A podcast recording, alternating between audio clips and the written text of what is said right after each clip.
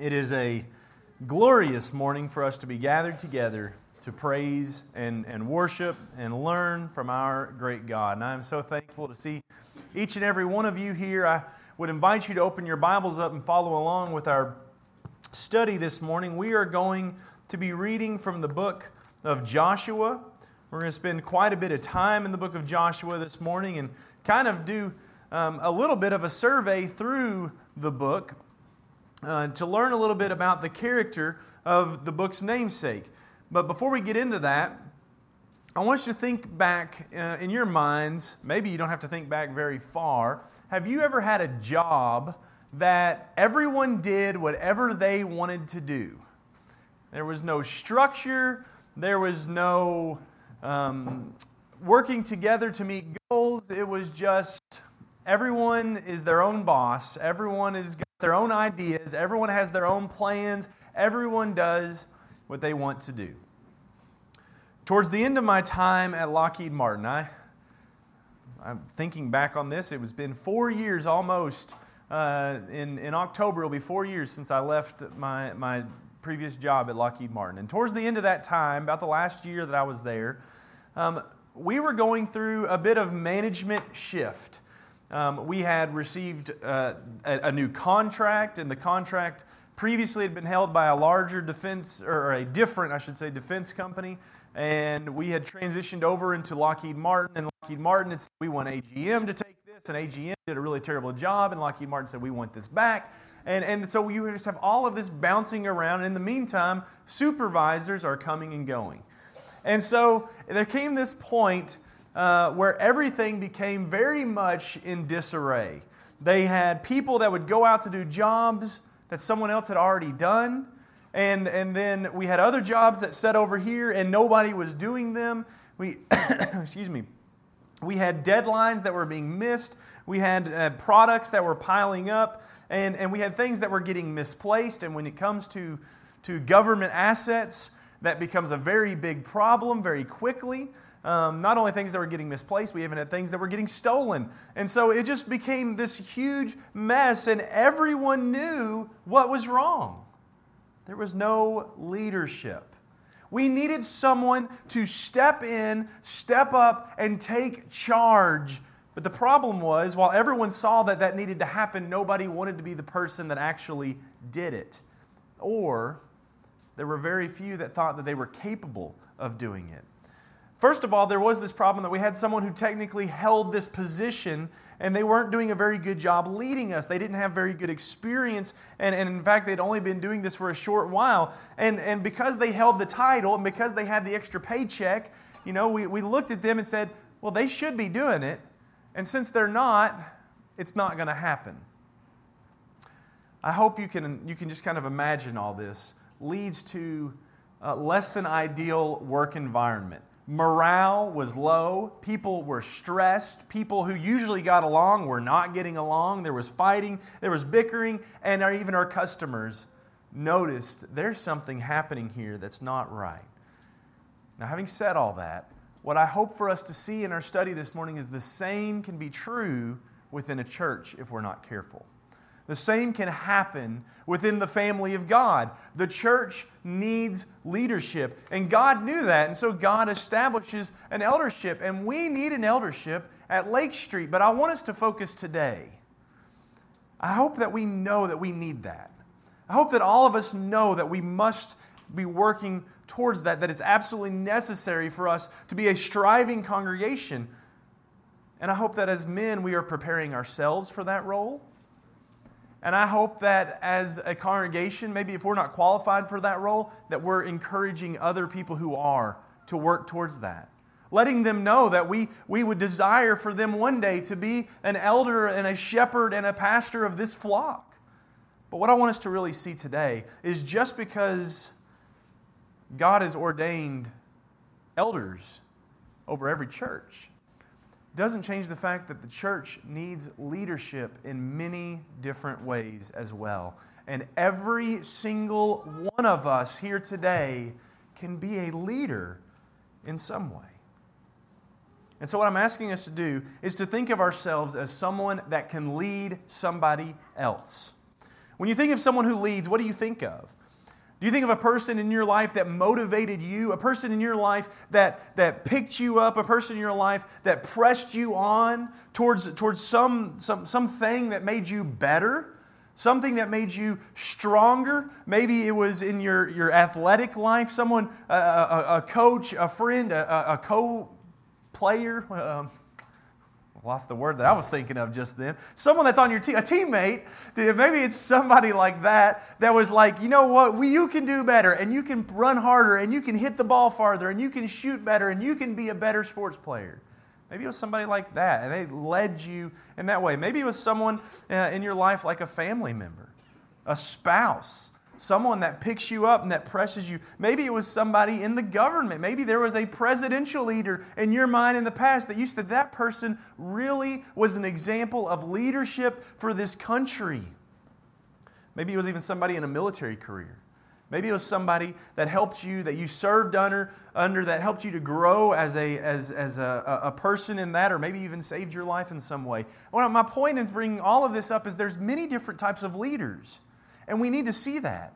We need to see that there are many different ways that we can lead people. And I also hope that what that does is it draws us our minds to the Bible to say, well, what kind of leaders do we find in the Bible? Because recorded in the Bible are some of the greatest leadership qualities ever known. In fact, many of the great leaders of our day, whether or not they admit it or not, have modeled themselves after leaders of the Scripture. And so we think maybe of Moses. Moses was a very much a leader. He led a very large nation out of Egypt into, into the promised land or uh, to the borders of the promised land.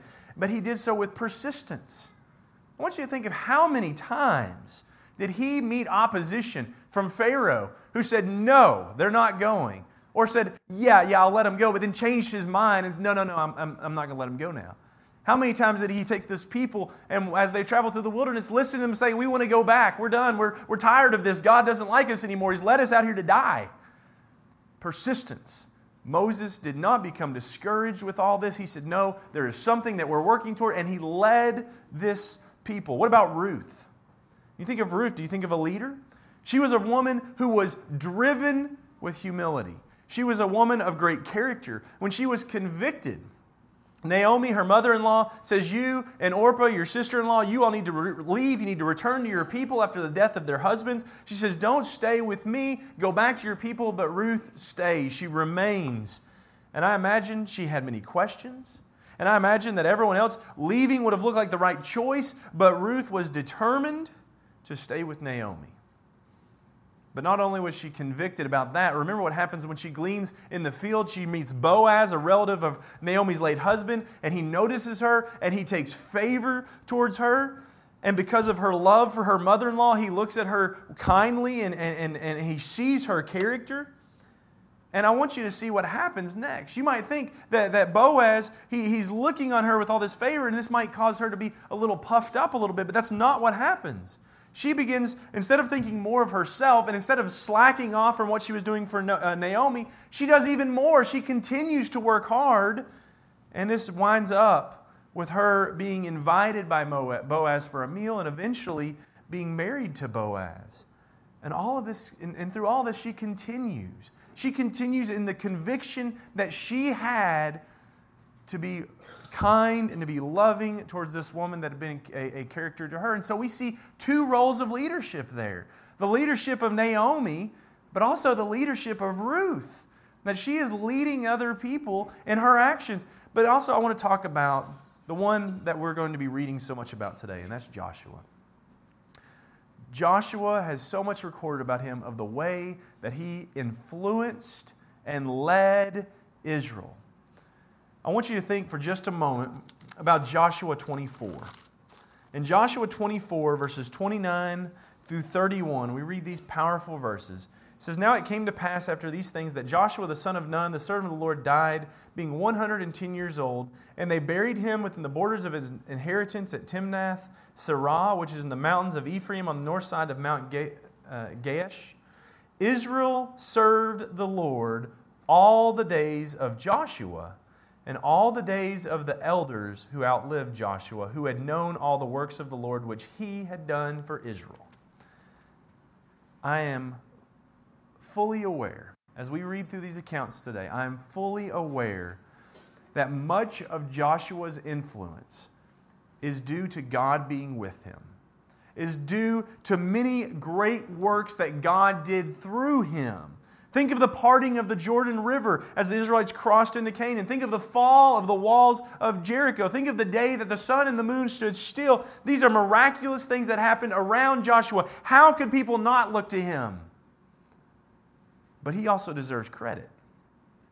Because from the very beginning, the promise of God's support was based solely upon Joshua's faithful obedience to the Word of God in chapter 1 in verses 1 through 9. That's what he's telling him. In fact, as he tells him in verse 6, Be strong and good courage, for to this people you shall divide as an inheritance the land which I swore to their fathers to give them. Only be strong and very courageous, that you may observe to do according to all the law which Moses my servant commanded you. Do not turn from it to the right hand or the left, that you may prosper wherever you go.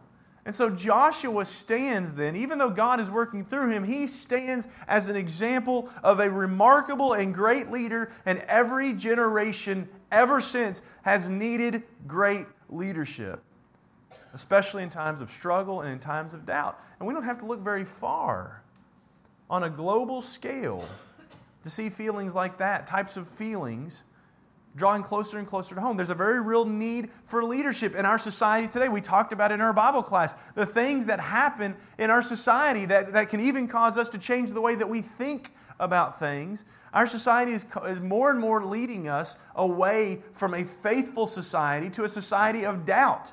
A society of, of, of fear, a society of we'll do what is, whatever's right in our own eyes, and we need leadership. But even this congregation, here at Lake Street. We've been blessed. In the past couple of years, it is, it is impossible to see that there has been growth here. And yes, we've suffered some hardships as well. We've suffered the loss of loved ones. We've suffered the unfaithfulness of, of brethren and those who have, have turned away from the faith. But we've also suffered, we've also endured great blessings as well. And we have been blessed with many little ones. It's hard not to hear all the, the feet that scurry up the stairs telling you, as a teacher, I've gone over time. I've went way too long. That's a blessing. And we have little ones that are giving their, their, their life to God and, and, and following in after the, the footsteps of Christ. And these, these things, we need to see these as blessings, but what I hope what we really see is this church needs leadership. These children need leadership. The parents here need leadership. All of us here need leadership. And we have those who are mature in life. We have those who come from a very different perspective as, as some of the rest of us that have in, endured so much. We, we're talking about that in class too, about how things change over time and how temptations change over time. And, and we have those that have endured things that I have never endured, life that, that has been lived that I haven't lived. And guess what? They need leadership. The mature of this congregation need leadership as well. We all need leaders. We all need someone who will encourage us. We all need someone who will provoke us and, and poke us when we start getting still and we're not moving. We need someone to get us going again and pushing us. We need someone to admonish us. And sometimes we need people to rebuke us. But we, what we need really is people that care. People that care enough about us that they will stand with us they will stand behind us, and need be, they'll stand in front of us and try to stop us from doing something that we shouldn't do. We need leaders. And Joshua is an excellent role model of what leadership looks like. And so I want to get in just very quickly, look at some things that are qualities of Joshua that lead me to say Joshua is an amazing example of our leadership, of what we should look for in leadership and what we should be in leadership. Number one is we see Joshua is a man of humility. A man of humility. I want you to just, just think back. Exodus 24, you have Moses is leading Israel, and how is Joshua a part of that? Over and over again, he's a part of it as being an assistant or a servant. Exodus 24, verse 13, Moses arose with his assistant Joshua. Exodus 33, 11, after Moses leaves from the presence of God, he takes his servant Joshua with him. I want us to start there and realize that great leaders are people who have no problem serving others.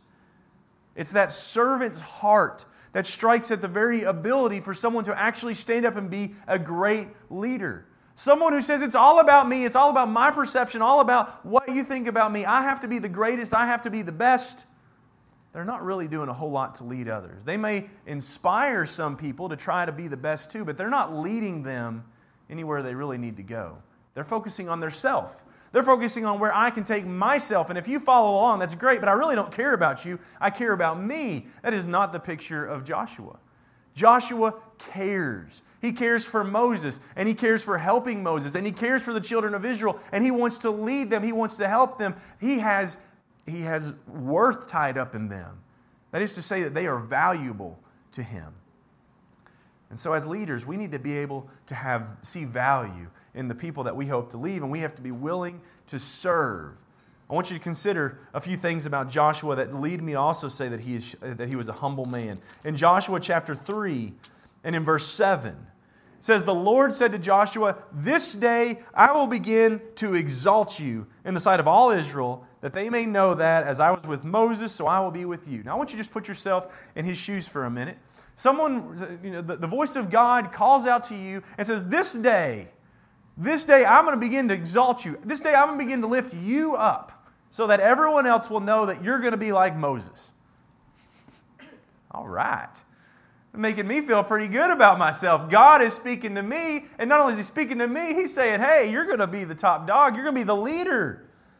He also says in chapter 4, verse 14, On that day the Lord exalted Joshua in the sight of all Israel, and they feared him as they had feared Moses all the days of his life. We see big things happening in Joshua's life. Surely this is going to make him puffed up. Surely this is going to go to Joshua's head. Surely they're going to, they're going to have to open both sides of, of, of the door to get him to roll out of the, out of the room. But that's not the case. Because in uh, Joshua chapter 5, verse 13, we see just what kind of man this produces. In Joshua chapter 5, verse 13, it says, It came to pass when Joshua was by Jericho that he lifted his eyes and looked, and behold, a man stood opposite him with his sword drawn in his hand. And Joshua went to him and said to him, Are you for us or for our adversaries? And he said, No. But as commander of the army of the Lord, I have come. So you have the commander of the army of the Lord talking to the commander, the, the, the leader of the children of Israel. The two great commanders are standing looking at each other. And look how Joshua responds. He fell on his face to the earth and worshiped and said to him, Why does my Lord say to his servant? What does my Lord say to his servant?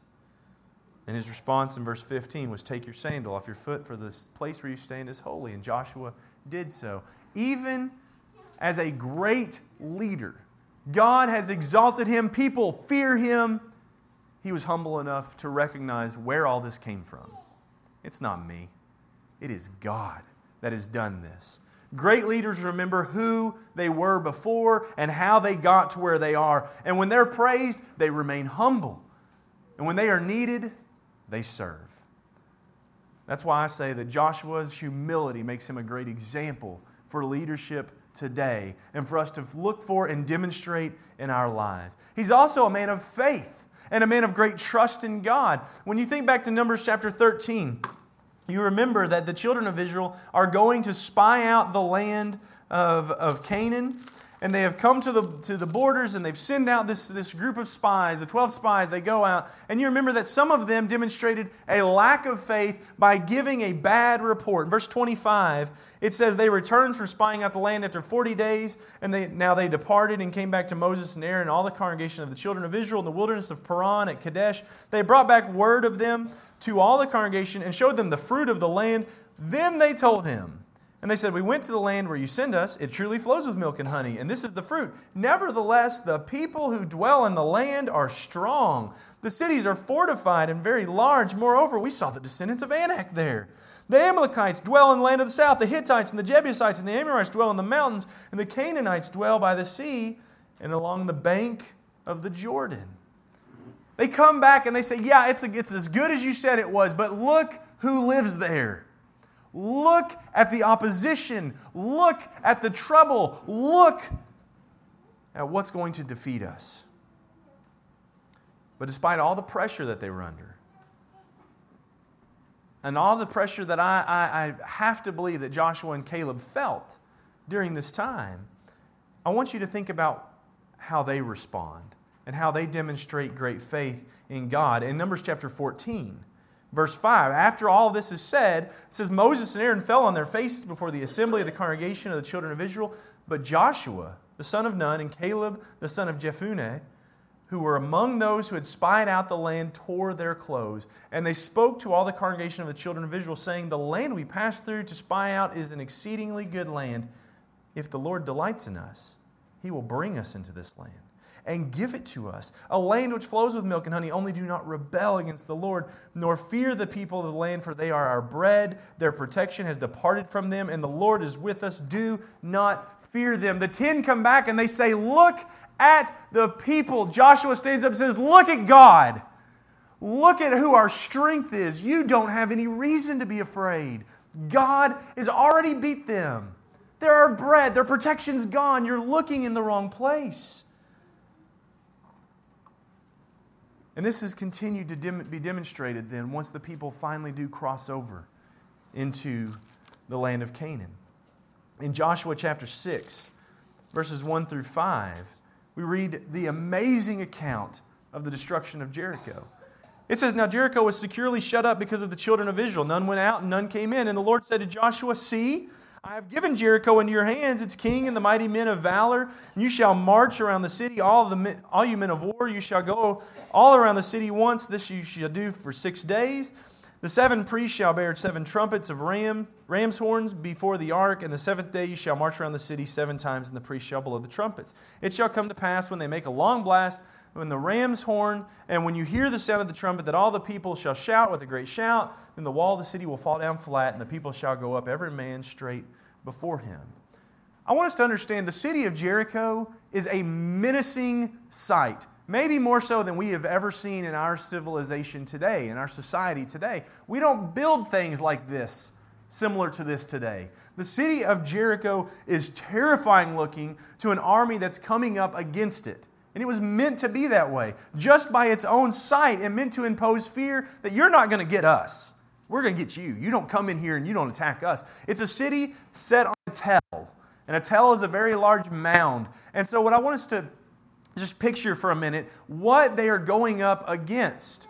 The mound is surrounded by a, a rampart, and that rampart is, has at its base a retaining wall that holds it all back. So you have this great earthen embankment. I'm hitting buttons that I don't want to hit. This great earthen embankment right here, this rampart, and what's holding all that back is this huge retaining wall. And the retaining wall was, is estimated to have been around 12 feet high and then they set on top of that retaining wall, so you have to climb 12 feet just to get up to the ramp that gets up to the city. And on top of the, uh, of the retaining wall is this huge lower wall. This lower wall that was anywhere from 20 to 26 feet high and six feet thick. You could probably set a cart on top of this thing and, and lo- have all sorts of rocks and stuff to lob over on the people below. But not only is it surrounded by that, once you get up that and you get up this rampart, which was filled with usually with gravel and stuff that was slippery, and the whole time you've probably got people slinging arrows at you and trying to kill you, you come to a second wall. And the second wall is just like the first, it's another 20 to 25 feet tall. And so we have like this, this total of like 60 feet of wall that they have to somehow get over. And we can, we can understand now. Moses tells them in Deuteronomy 9, verse 1, he says, You're going to go dispossess lands and cities that are fortified to heaven. Jericho is fortified to heaven. You have this huge, huge wall that you have to somehow get over. And this is what they're dealing with. But we know the outcome of the story. The people march, the trumpets are blown, and these, these great walls come tumbling down. But what was it that made the walls fall? I watched a, a, a documentary one time about, you know, the unearthing the truth of Jericho. And they examined all the things. Well, this, this large army of people marching and stomping and shouting, and maybe the, the horns will try to get a shofar and we'll blow it. And we'll, we're going to see what frequency it takes for, for these walls of this nature to come tumbling down. And they, they did all of these scientific testing, and it was really fascinating. And it was a, this hour long thing that probably was just a waste of my life, but I loved it. I was like, that's really cool. And at the end, they were able to crumble this really tiny little section of wall with the right frequency of pitch that probably was never, ever, ever made by any human being blowing on a trumpet or on a horn. And they said, See, it's possible.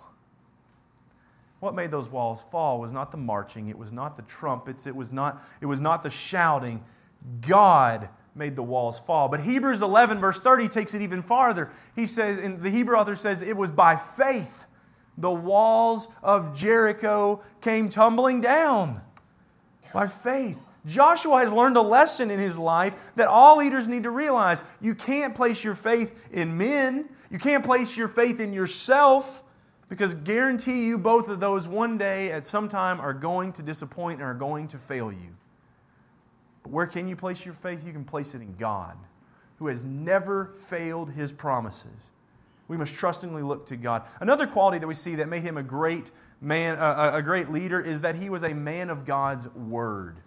We talked about this just a, a little bit ago in verse 7. God says, Be careful to do according to all the law which Moses, my servant, commanded you. How is he supposed to do that? How can he be expected to do all that the law said? Well, in verse 8, we read, This book of the law shall not depart from your mouth, but you shall meditate in it day and night, that you may observe to do according to all that is written in it. For then you will make your way prosperous, and then you will have good success. He's finding out that if you want to do the law, you want to be able to keep all the things of the law, you want to have a mind on the law, you have to be in the law. And he wasn't just to read it. Sometimes we just like, I just I got to get my Bible reading in. He says, meditate on it. Read it and think about it.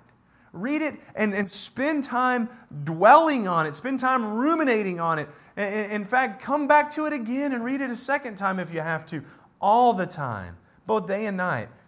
And the evidence then of someone who meditates upon the Word of God, someone who spends time thinking about what God has said, thinking about what God has done, thinking about what God wants for them, as is recorded in Scripture, we can see that in their lives. It has an effect. And the effect that God was telling Joshua is if you'll do these things, you can keep the law as Moses kept the law, as my servant before you.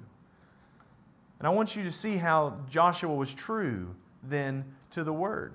In Joshua chapter 1, verses 12 through 15, it says, To the Reubenites, the Gadites, and the half tribe of Manasseh, Joshua spoke, saying, Remember the word which Moses, the servant of the Lord, commanded you, saying, The Lord your God is giving you rest and is giving you this land. Your wives, your little ones, and your livestock shall remain in the land which Moses gave you on the side of the Jordan. But you shall pass before your brethren, armed all your mighty men of valor, and help them until the Lord has given your brethren rest. So he gave you and they also have taken possession of the land which the Lord your God is giving them. Then you shall return to the land of your possession and enjoy it, which Moses, the Lord's servant, gave you on this side of the Jordan towards the sun, sunrise. What does he do? He says, number one, I remember the, the agreement that you have with Moses and with God that you're going to stay on this side of the Jordan, but I'm going to remind you. This is the quality of a leadership that's a man of God's word. I'm going to remind you of your responsibilities towards God. I'm going to remind you things that you said that you would do and that God demands of you. In Joshua chapter 8, in verses 30 through 35. Listen what he says there. Now Joshua built an altar to the Lord God of Israel on Mount Ebal, as Moses, the servant of the Lord, had commanded the children of Israel, as it is written in the book of the law of Moses, an altar of which, whole stones over which no man has wielded an iron tool. And they offered on it burnt offerings to the Lord and sacrificed peace offerings. And there, in the presence of the children of Israel, he wrote on the stones a copy of the law of Moses, which he had written. Then all Israel, with their elders and officers and judges, stood on either side of the ark before the priests and Levites who bore the ark of the covenant of the Lord, the stranger as well as he who was born among them. Half of them were in front of Mount Gerizim, and half of them in front of Mount Ebal, as Moses, the servant of the Lord, had commanded before that they should bless the people of Israel. And afterwards he read all the words of the law, the blessings and the cursings, according to all that was written in the book of the law. There was not a word of all that Moses had commanded which Joshua did not read before all the assembly of Israel, with the women, the little ones, and the strangers who were living among them. Joshua is not just reading the word to them. Joshua is not just say, saying, You all just, I want you to remember everything. He's renewing the covenant, the sacrifices, the, the, the, the pronouncing of the blessings and the pronouncing of the curses at the locations of Ebal and Gerizim. This is the covenant God made with them, and He is reminding them that they're covenant people in a covenant relationship with a covenant, covenantal God. This is very important to being a leader. In Joshua chapter 11, verse 15, we also read, As the Lord had commanded Moses his servant, so Moses commanded Joshua, and so Joshua did. He left nothing undone of all that the Lord had commanded Moses. This is a summary of the devotion of Joshua towards the law of God and towards the requirements of God, even at the end of his life. We read it in Joshua 24 and also in Joshua 23. We have, we have comments towards the end of his life. He continues to be an encouragement to the nation of Israel, telling them, heed God's word. In verse 6, it says, Therefore be very courageous to keep and do all that is written in the book of the law of Moses, lest you turn aside from it to the right hand or to the left. And in verse 14, Behold, this day I am going the way of all the earth, and I know in all your hearts, and you know in all your hearts, and in your, all your souls, that not one thing has failed of all the good things which the Lord your God spoke concerning you. All have come to pass for you, not one word of them has failed. Therefore it shall come to pass that as all the good things have come upon you, which the Lord your God promised you, so the Lord will bring upon you all harmful things, until he has destroyed you from this good land which the Lord your God has given you. When you have transgressed the covenant of the Lord your God, which he commanded of you, and have gone and served other gods, and bowed down to them, and the anger of the Lord will burn against you, and you shall perish quickly from the good land which he has given you. He is encouraging them, and he is admonishing them. You remember, God has never failed.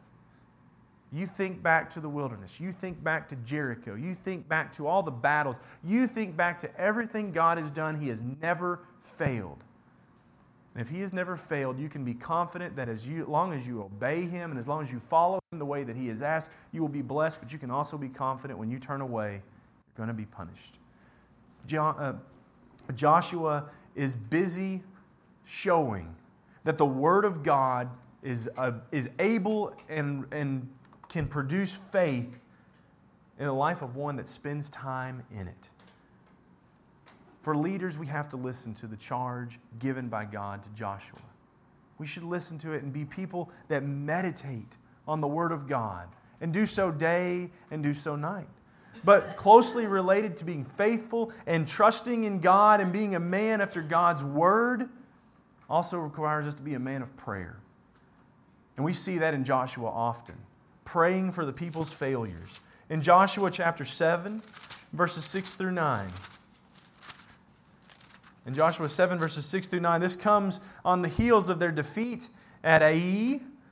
It says, Then Joshua tore his clothes and fell to the earth on his face before the ark of the Lord until evening, he and the elders of Israel, and they put dust on their heads. And Joshua said, Alas, Lord God, why have you brought this people over the Jordan at all? to deliver us into the hand of the Amorites, to destroy us. Oh, that we had been content and dwelt on the other side of the Jordan. Oh, Lord, what shall I say when Israel turns its back before its enemies? For the Canaanites and all the inhabitants of the land will hear it and surround us and cut off our name from the earth. Then what will you do for your great name? After the destruction of Jericho, the people were given a command. They said, Don't take anything. This is a, it's a desolate city, but it is a city dedicated to God. So don't take anything from the city except the silver, the gold, the bronze, the iron, and that is to go into the Lord's treasury. But nothing else is to be built here, and you're not to take anything else from it. That's not what happened. Some of them take, took stuff from this. And so, because of that, God's not with them in this first battle following that up, and, and many of them die. And afterwards, Joshua and the elders, they plead with God, and they plead with him on behalf of Israel what are we going to do? But We're, we're all going to die if, this, if, if you are not with us. And they plead for him on behalf of his own name. How can your name be glorified, Lord? That's where his focus is at. But we also see him pray not only when, when things go bad, we see him praying in the middle of hardships as well. In Joshua chapter 10 and verse 9, Joshua therefore came upon them suddenly, having marched all night from Gilgal. So the Lord routed them before Israel, killed them with a great slaughter at Gibeon, chased them along the road that goes to Beth Horon, and struck them down as far as Azekah and Makkedah. And it happened as they fled before Israel and were on the descent of Beth Horon the Lord cast down large hailstones from heaven on them as far as Azekah, and they died. There were more who died from the hailstones than the children of Israel killed with the sword. Then Joshua spoke to the Lord in the day when the Lord delivered up the Amorites before the children of Israel. And he said in the sight of Israel, Sun, stand still over Gibeon, and moon in the valley of Ayalon. So the sun stood still and the moon stopped till the people had revenge upon their enemies. Is this not written in the book of Jasher? So the sun stood still in the midst of heaven and did not hasten to go down for about a whole day. And there had been no day like that before it or after it that the Lord heeded the voice of man, for the Lord fought for Israel. Then Joshua returned all Israel with him to the camp at Gilgal. Joshua's trust is made evident here. Whenever they're in this battle, and, and he recognizes it's not going to be my strength, it's not going to be us that's going to give us the victory. I need to look to God for help. And in the middle of battle, in the middle of fighting, he prays that the sun and the moon will stand still. Joshua had not been a man of prayer. I'm not convinced that the help of the Lord would have been provided. The leadership of Joshua says, I need all the help I can get. And that way, I know that that help's got to come from God. He needed to be a man of prayer, and we need to be men of prayer if we're going to be leaders in our families and leaders in this community and leaders in this church. Lastly, it should be evident that we've already looked at Joshua modeling many other leadership qualities. But the one that seems to me to be most important of all is Joshua was a man who put God first in his life. He didn't care what others might do. You think back to the, to the spies, they're facing death to stand up and say. He didn't care about that to, enough to make it stop him. He knew where his priorities lied. And in Joshua chapter 24, in verses 14 and verse 15, think about what he says there. Now, therefore, fear the Lord Serve him in sincerity and in truth, and put away the gods which your fathers served on the other side of the river and in Egypt, and serve the Lord. And if it seems evil to you to serve the Lord, choose for yourselves this day whom you will serve, whether the gods which your fathers served that were on the other side of the river, or the gods of the Amorites in whose land you dwell. But as for me and my house, we will serve the Lord. And I want you to think about just for a moment. We love that verse. That's a wall hanging verse, a coffee mug verse, right? That's the verse as for me and my house, we're going to serve the Lord. I like the verse that happens next. Verse 16 So the people answered and said, Far be it from us that we should forsake the Lord to serve other gods. What happens in the lives of people that have placed leaders who have put God first in their life? They draw closer to God too. That's what we see happening in the life of Joshua. That when he is placed in a role of leadership, and he is a man of humility and a man of faith and trust, a man of God's word, a man of prayer, a man who put God first. It draws other people to do the same thing. But Joshua wasn't alone in these things. If you'll remember, verse 31, it said the elders who outlived him of chapter 24, the elders who outlived Joshua, who'd known all the works of the Lord which he had done for Israel, they continued to serve the Lord as well. As long as the elders who were contemporary with Joshua survived, the nation as a whole served the Lord. And what that tells me is Joshua wasn't some supernatural man. Joshua was a man just like you, just like me. He was a person who is capable of possessing the qualities of leadership just like we are. And so you might think to yourself, I can never be a leader. But let me ask you can you be humble? Can you be a person that puts faith and trust in God? Can you be a person that is devoted to God's Word and to reading it and studying it and think about it? Can you be a person that's devoted to praying, praying to God, praying for the help, praying for success, praying for, for blessings? Can you be a, God, a, a person who puts God first in your life. Because if you can do these things, then I want you to know this morning you can be an excellent leader. You can be the kind of leader that this generation is begging for and this generation needs. You can be the leader that this community needs. You can be the leader that these children need. You can be the leader that this church at Lake Street needs. And so this morning, I'm calling all of us to dare to lead like Joshua led, to make that a goal in our lives. I also want to say this morning one more note about Joshua, uh, and then we will, we will sing the, the invitation song. Number nine in your supplements.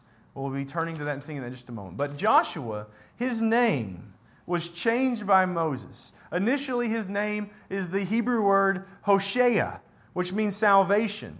And Moses at some point seems to have changed it to Yehoshua, which means Yahweh is salvation. But usually the way it's described is Yeshua, which is the Hebrew equivalent of the Greek name Jesus. We have a leader. Even in times when we feel like there's no leadership in our lives, even in times when we look around at our society and we feel like the, the whole world has lost its mind, we have a leader. Just like the children of Israel had a leader, we have a Christ who gave his life for us and has called us to follow him, follow in his footsteps, to follow in paying a price. He paid a cost that none of us can pay. But if we follow him, he tells us that will cause us to count the cost, to pick up our cross, deny ourselves, and to die with him. His apostles would follow after, would later talk about how dying to self and living for Christ involves this idea of believing that He is worthy of following, that He is a leader that deserves us choosing to follow after Him because He is the very Son of God. And that realization should cause us to turn away from our lives that we have lived before and turn to Him in obedience, which means that we're going to put away the old man of sin and put on a new man, a new life put on Christ in baptism. This morning, if there's some way that we can help you to choose to follow a true leader, or if you have been following him but you realize you've not been leading your family, your, your friends, your, your church, you've not been leading others the way that you know that you can, and you would like the prayers of the saints here to help you to make the decision to do a better job at that in the future and to lift you up and to lead us as we need to be led. That's our attention for this afternoon, this morning. That's our desire. And if there's any way that we can help you with that, won't you please come forward and let it be known as we stand and as we sing.